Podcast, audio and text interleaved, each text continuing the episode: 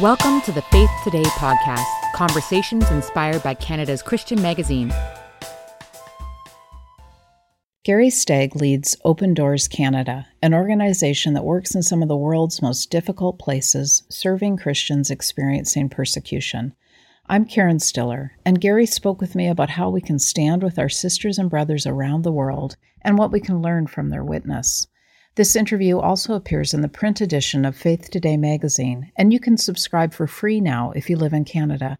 Just go to www.faithtoday.ca. This episode also officially marks our name change to the Faith Today podcast. We just thought it fit a little better. You can expect lots of great interviews in the episodes to come to help us all live a more authentic and engaged life of faith. Gary, tell us uh, tell us briefly about the work of Open Doors for people who might not be familiar. Open Doors exists to strengthen and equip Christians who are living in the world's most dangerous places. We come alongside of uh, Christians who are being persecuted. We provide discipleship, safe houses, trauma support, jo- job training. We equip and train leaders we still also distribute Bibles and Christian literature. And also, when the need is there, we provide basic human needs. And you do this, I think people know you through your World Watch list, perhaps, where every year you rank uh, the top 50 most dangerous countries to live in as a Christian. And uh, you mentioned that. Um, where are the hardest places right now to live as a Christian in the world? Well, the hardest place, which has been the hardest place for the past, I think, 18 years, is uh, North Korea. Where in North Korea, of course, if you're found to be a Christian, found out to be a Christian, you and your whole family will most likely be sent to a brutal labor camp. In North Korea, if you are found in with the possession of a Bible, you quite likely will be put to death for that.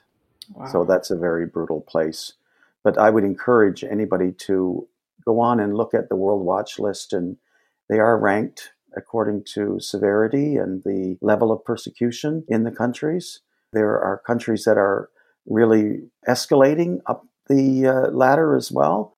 One of those, I think, in particular, is India.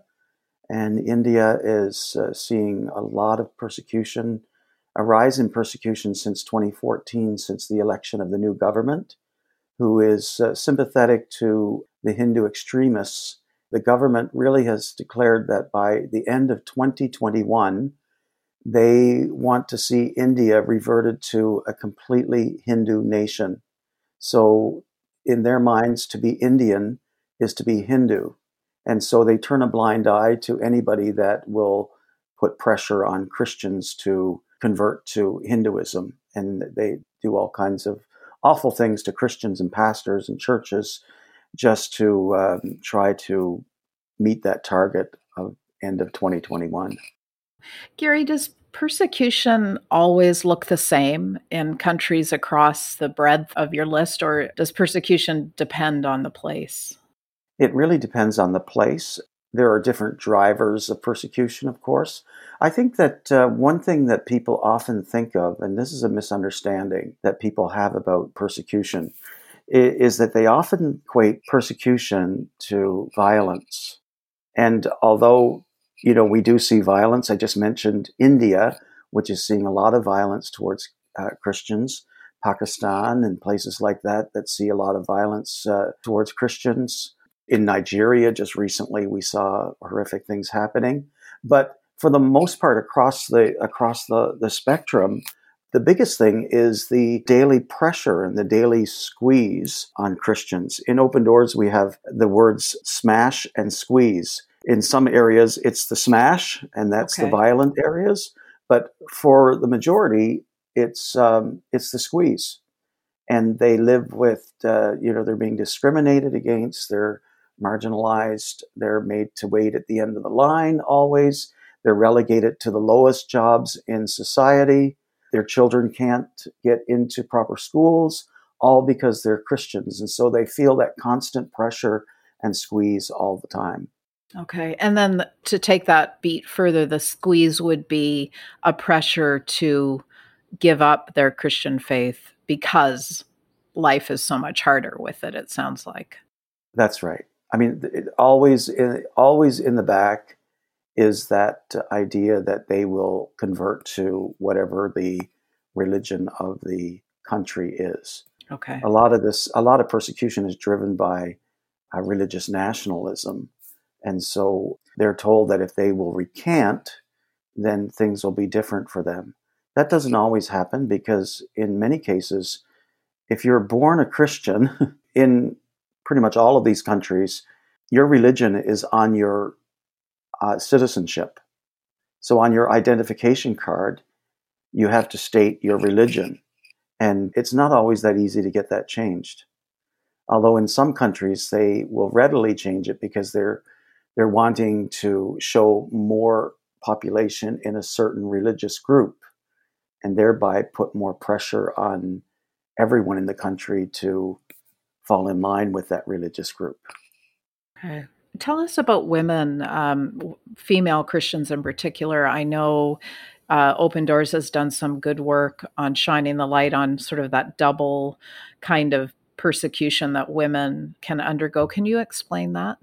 Well, women are definitely doubly uh, doubly vulnerable when it comes to persecution because again in these societies that they live in they they're not always viewed as equal to uh, their male counterparts and so they live with the stigma of being female but then on top of that of course there is the persecution and so they are we, what we call doubly persecuted just because they are women.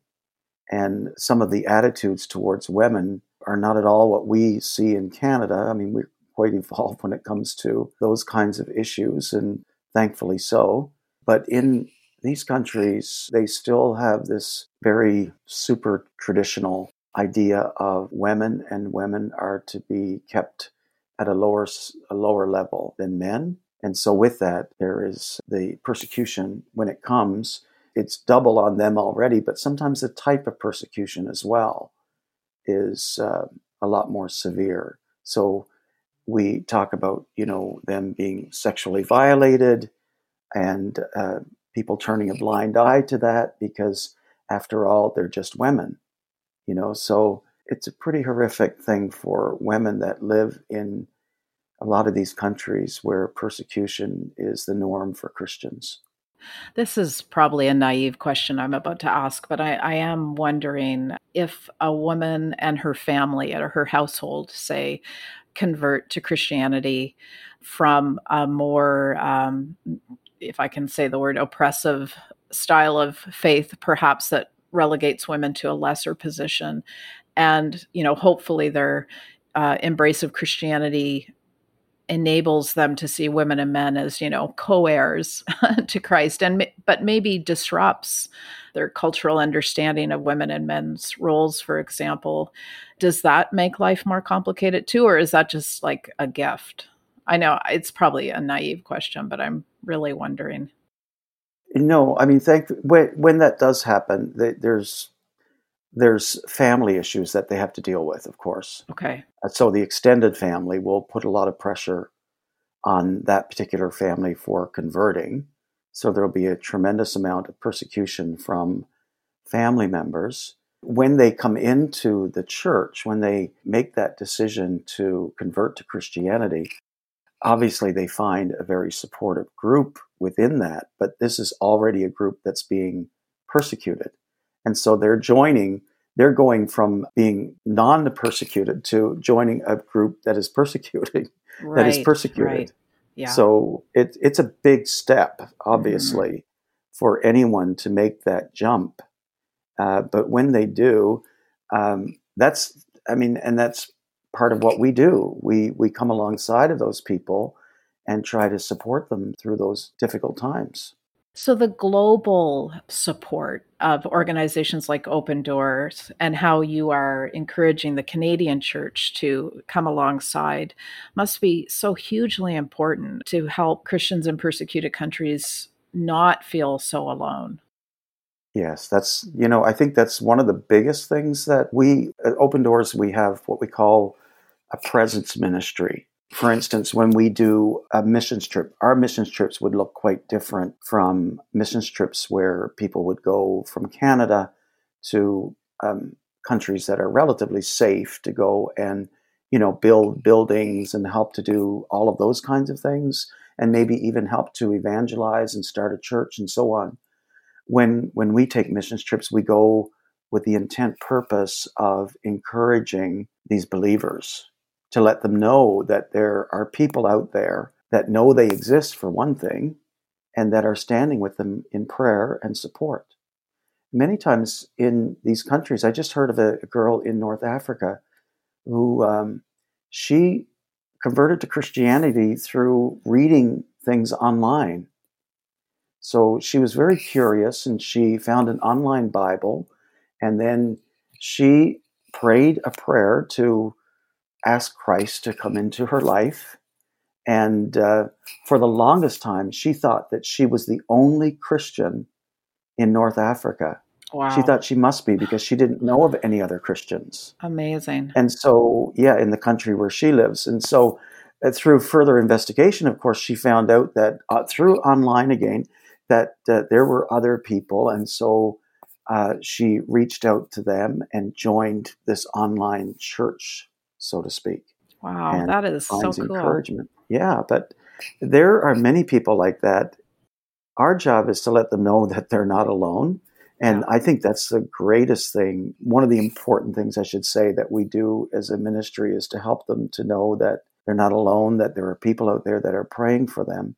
But the other thing I would say that's really important is that we're not an organization that has the job or sees ourselves as as having the role of removing people from persecution. So we see our job as coming alongside of people who are living in persecution, not so that they can get out of it, but rather so that they can actually stay and be the salt and light of Christ right where they are. Do they want to leave though? You know, I'm sure that there are many that, if given the opportunity, they would. But overwhelmingly, what we see is that they have a heart for their country and they have a heart for the gospel. Amazing. And so they, for the most part, want to stay. Now, there are cases like in um, when it becomes just so difficult and everything is taken away from them, like in Syria. You know, we've seen so many refugees from Syria. That that's a that's another story. But in in most of these cases, most of these countries, they don't think so much in terms of getting out because they don't see that as an option. Right. But they see that they still have a part to play in the gospel, that they are called to be the salt and light of Jesus right where they are. And so, how can they effectively do that? How can they safely do that? And, and in a way where um, they're not going to create more persecution, but rather, uh, just like just like I'm saying, just to be the salt and light so that people can see that there's a difference there and be attracted to the gospel in that sense. So we see our job as helping them to stay, to be those the salt and light where, where they are. Mm. So Gary, I'm sure you hear and I know you collect and tell stories that are probably deeply disturbing and um, sad and tragic, but I know you must also hear wonderful, joyful stories that must deeply encourage you and your team in your own faith. Can you share a little bit about that? Yes, we. Um, it, it is. It can be. It can be kind of depressing work, to be honest, because we mm-hmm. we hear so much, and a lot of what I hear, in particular, it's at a certain level with that we can't really share it with um, the average population in the Western world. Uh, just for security reasons, we can't share a lot of the stuff that we that we hear, but we hear it as as leaders, and and sometimes it can get you down. But I I'm all really quick to people say to me, you know, about the World Watch List, and you've referred to that already, but um, they say to me, um, "Boy, that's such a depressing list."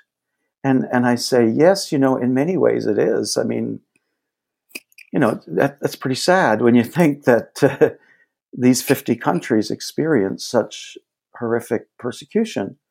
But I'm also very quick to point out that there's a lot of good news as well, mm. because that list also represents those who have made that firm commitment to Christ and who have said, no matter what comes, I will follow Christ. And so we see amazing things happen. I think of the country of Iran, and missiologists tell us now that Iran has the fastest growing evangelical church in the world. Now, we don't hear that on the news. yeah, wow. And we hear lots of stories, and we know, I mean, we just prayed this morning with our team, those that have been, there were just another group of, uh, Christian leaders in Iran who were arrested and put in prison. And we have a lot of brothers and sisters in Iran who are in prison. But at the same time, we see such amazing things happen in that country where so many people are coming to faith. You know, back before the revolution in Iran, a missiologist guesstimated that there were about 500 Christians in Iran. And now some put the projections at over a million. We go a little more conservative with open, in open doors and we say there's over 800,000 but many missiologists are saying that there is over a million Christians in Iran today. So that's that's an incredible story. That's amazing. It really is. To see what God is doing. Gary, what is it about persecution that, you know, helps the church grow, that waters that plant? I think I've asked that I've asked myself that question so many times because it seems that the church actually does not do well under prosperity, mm-hmm. but it certainly does well under persecution. You know, when we look at the churches in Revelation, we know the one that was given the uh, the greatest condemnation was the church that at Laodicea that was living under prosperity, but the one that was given the greatest commendation was the church that was um, undergoing tremendous persecution. What I and I see it when I work with these people and when I visit them in the field and so on, there's an absolute pureness to their faith. It's not tainted by any politic or any any of these things that you know we often get caught up in in Christianity in the West. It's just a pure faith in Jesus and following the ways of Jesus. And I think that we would have to say that that's still attractive. That that pure faith, that the, if you get back to the pureness of following and doing what Jesus asked us to do, there's still power in that. So how has this encouraged your faith then? Like I I can imagine you on a trip meeting with Christians, seeing the church, you know, breathing in the air of that pure faith and then coming back and, you know, having that sustain you for a long time. Is that something true in your life? Oh, for sure. I mean, it, it is humbling because when when we go, and especially you know as leaders, we go to uh, meet with these people and meet with their leaders and so on. They look at us from the West and they have this idea that we're giants of the faith, and you know they want us to pray for them because they think that we're so strong. mm-hmm. And actually, inside, I'm feeling like, actually, can you pray for me? because in light of what I'm seeing, I feel like my faith is weak. So that's very humbling and very challenging for me and in my own life to make sure that my my life lines up more with following the pureness of Christianity to get back to what's truly important and just following Jesus no matter what. Oh, that's so uh, that's so beautiful to hear, Gary. I need to ask you, I bet, and I bet you get asked this question a lot, but I think it just naturally arises when we hear about the levels of persecution faced by our brothers and sisters around the world. When you hear North American Christians use the word persecution for themselves, what does that do to you and how do you respond? What do you say to that? I try to be uh, very diplomatic and say there's a difference between secular intolerance and persecution. I mean, in a, in a sense, I guess secular intolerance that we experience, and we do experience that in Canada, let's be honest, I guess it could be what we would consider a mild form of persecution, but it's nothing compared to what these brothers and sisters have to go through on a daily basis. Secular intolerance is, I, I would say, is what we deal with mostly. And uh, I mean, the Bible does say that all those who will live godly will suffer persecution. So I guess on, a, on one level, yes, we do. If we're living godly, if we're living the way that we're supposed to live, there's going to be pushback. But it's hard to compare the pushback that we get living in a free society to the pushback that our brothers and sisters get living in a country where they're persecuted, where they're not free to live their faith, they're not free to practice Christianity, they're not free to change their religion. As of now, we're, we can still do all of that. I can walk across the street and speak to my Muslim neighbor about Christ and have a great conversation with that person and not have to worry about being reported to the authorities. So we have it good here. yes. But, you know, I do understand also that, you know, we are seeing more and more secular intolerance, and I'm not sure where that will lead to, but I know that as an organization, we are trying to monitor that as well. And of course, I mean, we have we pardon me, we have the example of our sisters and brothers in persecuted countries to follow, and as as an inspiration to us, if if we ever did reach that terrible place. Yes, for sure. I always say to people, and when I'm speaking in churches or at a conference or anything like that, we have this idea, you know, we're trying to spread the news about persecuted Christians because we feel, well, I, and I, I mean, I do feel that they, they really do need us as the Western church. They, they, they need us to support them. But I also am quick to point out that we need them as well. We need them because we're all one body. There's not, you know, the free church and the church under persecution. The Bible says that there is only one body, and when one part suffers, every part suffers. A friend of, a, of Brother Andrew's once said, way back, he said, We don't have a church that's in persecution and a church that's on holiday. We're all together. And so we're just one church. And so I think that we, we, we're supporting them right now, but they also are speaking volumes to us if we will listen to them about what it li- what it means to live that pure faith under difficult circumstances. Yeah, that is that is so helpful uh, uh, as a way to understand who and how we are in the world. That it's not us and them; it's it's we, the church. And I, exactly. I just yeah, I find that so helpful, Gary. So, how can the Canadian Church help? How can individual Canadian Christians come alongside?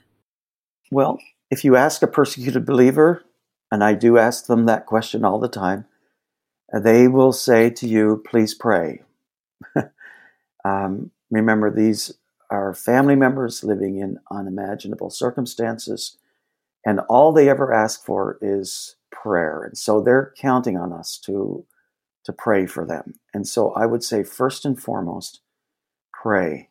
You can do that by using resources like the monthly prayer calendar. And in fact, that's how I got started more than 20 years ago um, with um, the persecuted church and praying for I started it started with praying for them. And I picked up that I picked up the prayer calendar from Open Doors, the monthly prayer calendar. And it's just a short little prayer every day, a real person that you're praying for. And it gives you the prayer, and you can just pray that prayer for that person. And uh, that's how it started with me. And then the burden began to grow.